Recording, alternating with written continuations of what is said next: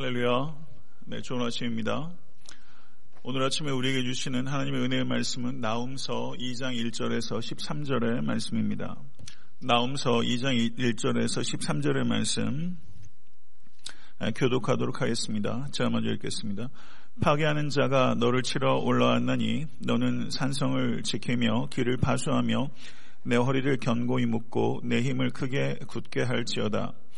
여호와께서 야곱의 영광을 회복하시되 이스라엘의 영광 갖게 하시나니 이는 약탈자들이 약탈하였고 또 그들의 포도나무 가지를 없이 하였습니다. 그의 용사들의 방패는 붉고 그의 무사들의 옷도 붉으며 그 항우를 버리는 날에 병거의 쇠가 번쩍이고 노송나무 창이 요동하는도다. 그 병거는 미친 듯이 거리를 달리며 대로에서 이리저리 빨리 달리니 그 모양이 횃불 같고 빠르기가 번개 같도다. 그가 그의 존귀한 자들을 생각해내니 그들이 엎드러질 듯이 달려서 급히 성에 이르러 막을 것을 준비하도다. 강들의 수문이 열리고 왕궁이 소멸되며 정한대로 왕후가 벌거벗은 몸으로 끌려가니 모든 시녀들이 가슴을 치며 비둘기같이 슬피 우는도다.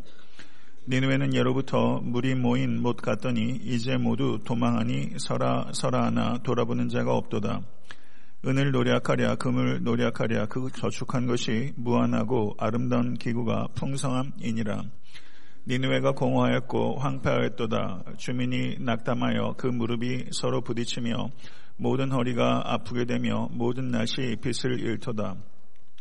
이제 사자의 굴이 어디냐? 젊은 사자가 먹을 곳이 어디냐? 전에는 수사자, 암사자가 그 새끼 사자와 함께 거기서 다니되 그것들을 두려, 두렵게 할 자가 없었으며 수사자가 그 새끼를 위하여 먹이를 충분히 찢고 그의 암사자들을 위하여 움켜 사냥한 것으로 그 굴을 채웠고 찢은 것으로 그 구멍을 채웠었도다.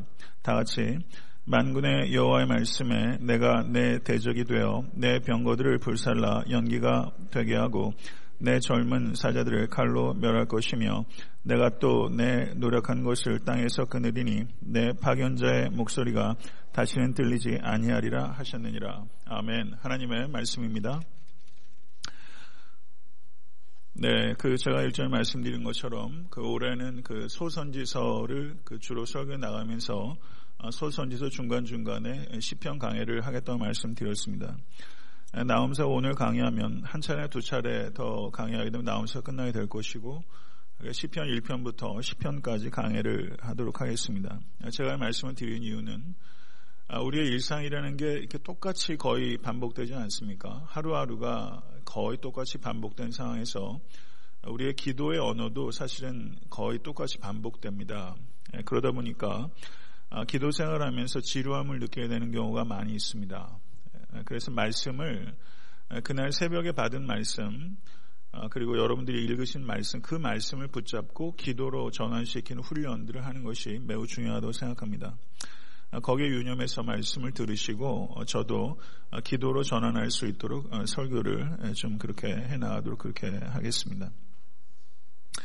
아, 나움서 2장 1절에서 13절의 말씀을 보게 되면 그 니누의 멸망에 대한 예언이 기록되어 있는 것을 볼 수 있습니다. 아, 니누웨가 역사에서 언제 멸망했냐면 주전 612년에 4월에서 5월 경에 바벨론과 메대 연합군에 의해서 니누웨가 멸망하게 됩니다. 아, 나움서 서론에서 말씀드렸던 것처럼 그 나움서가 기록된 연대가 대략 주전 650년 경이라고 했을 때 이 나움은 약 한 30년에서 한 40년 정도 뒤에 벌어질 니누의 멸망에 대해서 어, 예언한 것입니다. 그런데 나움이 이 나움서를 기록할 때는 아수르는 그때 전 세계에서 가장 강력한 제국 가운데 하나였습니다. 이 당시에 유다는 아수르 왕 아슈르 바니팔에게 조공을 드리고 있던 시대였습니다. 1절을 보게 되면 나움 선지자가 파괴하는 자가 너를 치러 올라오느니 너는 산성을 지키고 귀를 파수하며 내 허리를 견고히 묶고 내 힘을 크게 굳게 할지어다 라고 말하면서 니누에에게 한번 방어할 볼 테면 방어해 봐라 라고 말하면서 니누에 사람들에게 조롱하고 있는 말입니다. 여기에서 파괴하는 자는 그렇다면 누구를 가리키겠습니까? 바벨론과 메대 연합군입니다. 그렇지만 실질적으로 니누에를 파괴하시는 이는 여호와 하나님 자신인 것입니다. 이 절을 보게 되면 여호와께서 야곱의 영광을 회복하시되 이스라엘의 영광 갖게 하시나니 라고 말하면서 유다 백성들에게 하나님께서 하나님의 회복을 예언하고 위로하고 있는 것입니다. 이 당시에 유대는 그 100년 가까이 아수르의 억압을 받아오고 있었습니다. 나라는 명맥을 유지하고 있었지만 아수르의 침략과 억압으로 인해서 고통당하고 있었고 그리고 오랜 기간 동안 아수르에게 조공을 바치고 있었던 그런 상태였습니다. 3절에서 10절의 내용을 보시게 되면 니누웨가 무너지고 약탈당하는 모습이 매우 사실적으로 기록되어 있습니다. 당시 니누웨 성이 약 어느 정도의 규모였냐면요. 약 730 헥타르. 감이 오세요. 730 헥타르 정도 되고 면적의 약 한 30만 명 정도가 거주하고 있었을 것이다.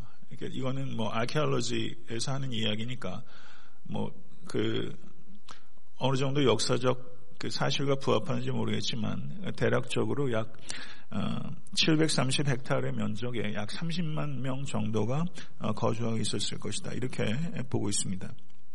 3절과 4절의 내용을 보시게 되면 그의 용사들의 방패는 붉고 그의 무사들의 옷도 붉으며 어, 여기에서 이야기하는 것은 그 니누웨를 공격하는 바벨론과 메대의 연합군들을 기록하고 있는 것입니다. 아, 그들은 붉은 갑옷에 붉은 방패를 들고 있었고 아, 그리고 그들 연합군의 병거는 니누웨 거리를 횃불처럼 반짝이면서 번개같이 질주했고 그리고 그들의 창이 요동을 치면서 번쩍이고 있었다. 이렇게 사실적으로 묘사하고 있는 것입니다. 근데 5절의 말씀을 한번 보시죠. 그가 그의 존귀한 자들을 생각해내니 그들이 엎드려질 듯이 달려서 급히 성에 이르러 막을 것을 준비하도다. 이것은 니누에가 허둥 지둥하면서 방어에 급급한 모습을 말하고 있습니다. 강력한 군대가 니누의 성을 공격해 오자 이때 당시에 그 니누의 왕이 누구냐면 어, 가수르의 왕이 아, 신살 이스쿤이라는 왕이었습니다. 이 왕이 서둘러서 군, 신하들을 모집하고 그리고 군사들을 동원해서 방어하도록 했습니다. 그러나 그 모든 노력은 결국에는 헛된 것이 될 것이다. 이렇게 말하고 있는 것입니다. 6절에서 아, 9절을 보시게 되면요. 6절 아, 한번 보시죠. 강들의 수문이 열리고 왕궁이 소멸되며 이렇게 말하고 있습니다.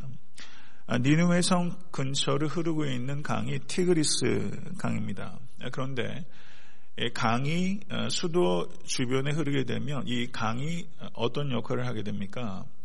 일반적으로 이 강이 적군의 공격으로부터 막을 수 있도록 이 강이 그런 역할을 하는 것이죠. 그런데 이게 양면의 칼입니다. 이 강 때문에 니누웨가 적군으로부터 공격을 방어할 수 있는 측면이 있었지만 지금 바벨론과 메대의 군사들은 이 수문을 막았다가 이 수문을 터트림으로 말미암아 이 강한 물살로 인해서 니누의 성의 일부가 허물어지게 됐고 그래서 연합군이 니누의 성을 침입하기에 매우 용이했습니다. 그래서 순식간에 적군들이 니누의 성으로 어, 들어가게 된 것이죠. 그리고 니누의 왕궁이 소멸됐다라고 말하고 있는데 이 니누의 왕궁은 사내립에 의해서 건축된 것으로 보입니다. 그런데 니누의 왕궁의 규모가 어느 정도냐면 어, 방이 71개 방이 있었고 뜰로 이루어진 굉장한 규모의 방이었다고 합니다. 그래서 어, 가로 세로가 각각 545m, 262m였고 어, 축구장이 약 25개 들어갈 정도의 그런 규모였다 이렇게 말을 하고 있습니다. 그리고 황제의 방에는 흰 대리석으로 만든 수많은 황소상이 위압적으로 어, 서 있었다고 합니다. 아, 그리고 7절 말씀을 한번 보시죠. 정원대로 왕후가 벌거벗은 몸으로 끌려가니 그 모든 시녀들이 가슴을 치며 비둘기같이 슬피 우는도다. 아, 이 구절은 해석할 때 조금 그 난해한 구절로 알려지고 있습니다.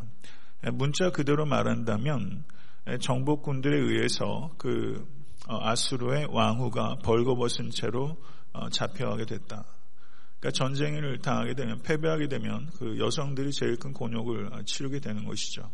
그래서 이 아수르의 왕후가 문자 그대로 벌거 벗겨진 채로 수치를 당해서 잡혀갔다. 이렇게 1차적으로 해석할 수 있습니다. 두 번째는 니느웨를 상징하는 여신이 있습니다. 이시타르라는 이름을 가지고 있는 여신인데 여기에서 벌거 벗긴 채로 잡혀간 이 왕후라고 기록되어 있는 것은 니누의 여신이 잡혀간 것이다. 이렇게 해석할 수 있을 것입니다. 그러니까 결과적으로 이 말씀이 우리에게 가리키는 것은 니누웨가 그 강력한 제국의 수도가 영원히 불멸의 성으로 여겨졌던 그 성이 마침내 무너지게 되고 속수무책으로 그 자랑하던 모든 것들이 다 잃게 될 것이고 가슴을 치며 애곡하는 날이 오게 될 것이다. 이렇게 나움을 통해서 하나님께서 예언하신 것입니다. 예, 아수르가 수많은 그 나라들을 그 정복하면서 그들이 가지고 있던 정책 가운데 하나는 어, 피정복 어, 국가에서 사람들을 강제로 이주시키는 예, 거였습니다. 그래서 어, 아수르가 주전 722년에 북이스라엘을 멸망시켰을 때 잘 아시는 대로 사마리아에서 사람들을 포로로 잡아서 강제로 이주시켰습니다. 그리고 그 자리에 누구를 갖다 이주시켰냐면 다른 피정복민을 그 사마리아에 또 이주시킨 것이죠. 그러니까 북이스라엘에 남아있던 이스라엘 사람들과 또 다른 피정복민들이 피가 섞이게 된 것이고 그들이 누굽니까? 그들이 사마리아 사람이죠. 그렇게 아수르가 수많은 정복을 통해서 그 포로민들을 강제 이주시켰던 것처럼 이제 그것 그대로 당하게 될 것이다. 그래서 아수르의 많은 사람들이 포로로 잡혀가게 될 것이다. 이렇게 말씀하고 있는 것입니다. 8절의 말씀을 보시게 되면 아, 니누에는 예로부터 물이 모인 못 갔더니 이제 모두 도망하니 서라 서라 하나 돌아보는 자가 없도다. 이렇게 말하고 있습니다. 어떻게 보면 그 이 무서운 예언의 말씀이 문학적 언어, 시적 언어로 이렇게 기록되어 있다 이렇게 볼 수 있는데요. 어, 사실 조금 생각하면서 읽어보게 되면 굉장히 사실적인 언어입니다. 아, 여기에서 니누웨가 물이 빠진 웅덩이로 어, 묘사가 되고 있습니다. 그러니까 이전에 어땠습니까? 물이 모이는 곳이었다는 것이죠. 그럼 이전에 뭐가 모였겠습니까? 그 아수르란 제국의 수도니까 여기에 사람이 모이죠. 그리고 군사가 어, 모이고 그 외에 많은 것들 정치, 경제, 문화가 다 모이는 그와 같은 웅덩이와 같은 곳이었습니다. 그런데 지금 니누웨가 멸망하면서 이 니누웨가 둑이 터져서 물이 빠져나가는 웅덩이같이 될 것이다. 그래서 왕과 신하들이 군사들을 다시 규합하기 위해서 서라 서라 라고 군사들을 다시 독려해서 재규합하려고 했지만 아무도 돌아보는 자가 없고 36개 주랭랑을 치면서 군사들도 어, 백성들도 다 자기 구명도생 하기 위해서 36개를 치는 그런 상황이라는 것이죠. 한 번 둑이 무너지면 걷잡을 수 없이 망하게 되는 것이다. 이렇게 말씀하고 있는 것입니다. 구절 말씀을 보시죠. 은을 노력하랴 하라 금을 노력하라 그 저축한 것이 무한하고 아름다운 어, 기구가 풍부함이니라 이렇게 말하고 있습니다. 과거에 아수르는 정복 전쟁에서 수많은 전리품들을 가져다가 니누에 쌓았습니다. 엄청난 부가 축적이 된 것이죠. 그런데 바벨론과 메대 연합군에 의해서 어, 예전에 아수르가 전리품으로 얻어왔던 것이 이제 전리품이 돼서 모두 빼앗기게 될 것이다 라고 어, 말하고 있는 것입니다. 막대한 부가 있지만 그것 가지고 나라를 지킬 수 없고 무력하게 모든 것들을 빼앗기게 되는 모습을 어, 보게 되는 것입니다. 아, 그리고 그 뒤에 이어진 내용은 메대와 바벨론 연합군에 의해서 니누웨가 이와 같이 약탈 당할 때 니누웨 성의 사람들이 두려움에 떠는 모습이 기록되어 있습니다. 10절 아, 말씀 보시죠. 아, 니누웨가 공허하였고 황폐하였도다. 주민이 낙담하여 그 무릎이 서로 부딪히며 모든 허리가 아프게 되며 모든 낫이 빛을 잃도다. 라고 말하고 있습니다. 이렇게 니누웨 성이 공격을 당해서 폐허가 될 것인 그런 모든 일들을 사실적으로 기록한 다음에 나움서 나움은 이제 11절부터 13절까지 니누의 사람들을 조롱합니다. 그 조롱이 어떻게 시작되냐면요. 11절의 말씀을 보시죠. 이제 사자의 굴이 어디냐? 젊은 사자가 먹을 곳이 어디냐? 라고 말하면서 두 개의 질문, 그 수사 의문문이라고 할 수 있습니다. 조롱하는 것입니다. 그러니까 과거의 니누에는 그 무엇과 같았느냐? 과거의 니누에는 수사자와 같았다는 것입니다. 수사자가 사냥을 통해서 수많은 먹이를 가져다가 자기의 굴에 가득 채운 수사자와 같았던 것이 과거의 니누였습니다. 그 뒤에 내용을 보시게 되면 수사자, 암사자가 그 새끼 사자와 함께 거기서 다니되 그것들을 두렵게 할 자가 없었으며 수사자가 그 새끼를 위하여 먹이를 충분히 찢고 그의 암사자들을 위하여 움켜 사냥한 것으로 그 굴에 채웠고 찢은 것으로 그 구멍을 채웠었도다. 이렇게 표현하고 있습니다. 지금 이 말은 무슨 말입니까? 과거의 니누에는 사자처럼 먹이를 찢었습니다. 그러나 지금 하나님의 형벌로 인해서 니누웨가 먹이가 되어 찢김을 받게 될 것이다. 과거는 사자처럼 먹이를 찢었지만 이제는 니누웨 자신이 먹이가 돼서 찢기게 될 것이다. 자신의 강력한 힘을 그토록 자랑했던 그 니누웨가 이제는 속수무책으로 무력함을 나타내게 될 것이고 과거의 열국을 공포에 떨게 했던 이 아수르가 이제는 공포에 떨게 될 것이다. 이렇게 말하고 있는 것이죠. 성도 여러분, 세상에 번성했던 수많은 나라들이 니누에 아수르뿐만 아니라 이렇게 명멸해 갔습니다. 다른 나라를 찢었던 나라들이 찢기게 되고 다른 나라를 두렵게 했던 나라들이 두려움에 떨게 되고 그리고 힘을 자랑했던 나라들이 다른 더 큰 힘에 의해서 무너지게 되는 것이죠. 성도 여러분, 얼핏 이 나움서 2장을 보면 이게 도대체 지금 우리의 삶과 무슨 상관이 있는가라고 말할 수 있겠지만 이것이 나라의 자기를 의지했던 나라의 운명이면서 동시에 자기 힘을 의지하는 개인의 운명을 나타내는 것이기도 합니다. 성도 여러분, 13절의 말씀을 한번 보시죠. 같이 한번 읽겠습니다. 만군의 여호와의 말씀에 내가 내 대적이 되어 내 병거들을 불살라 연기가 되게 하고 내 젊은 사자들을 칼로 멸할 것이며 내가 또 내 노력한 것을 땅에서 끊으리니 내 파견자의 목소리가 다시는 들리지 아니하리라 하셨느니라. 아멘. 성도 여러분, 13절의 말씀 무서운 말씀입니다. 성도 여러분 가장 비참한 인생이 누굽니까? 여호와 하나님께서 대적이 되실 때 그 인생 가장 비참하고 두려운 것입니다. 만군의 여호와의 말씀에 내가 내 대적이 되어라고 말하고 있습니다. 하나님을 만군의 여호와라고 표현하고 있습니다. 아, 구약 성경을 보게 되면 만군의 여호와라고 이렇게 표현하고 있는 것이 213회 등장합니다. 그런데 만군의 여호와라고 표현될 때는 심판에 대한 컨텍스트에서 하나님께서 만군의 여호와라고 말씀하는 경우가 많이 있습니다.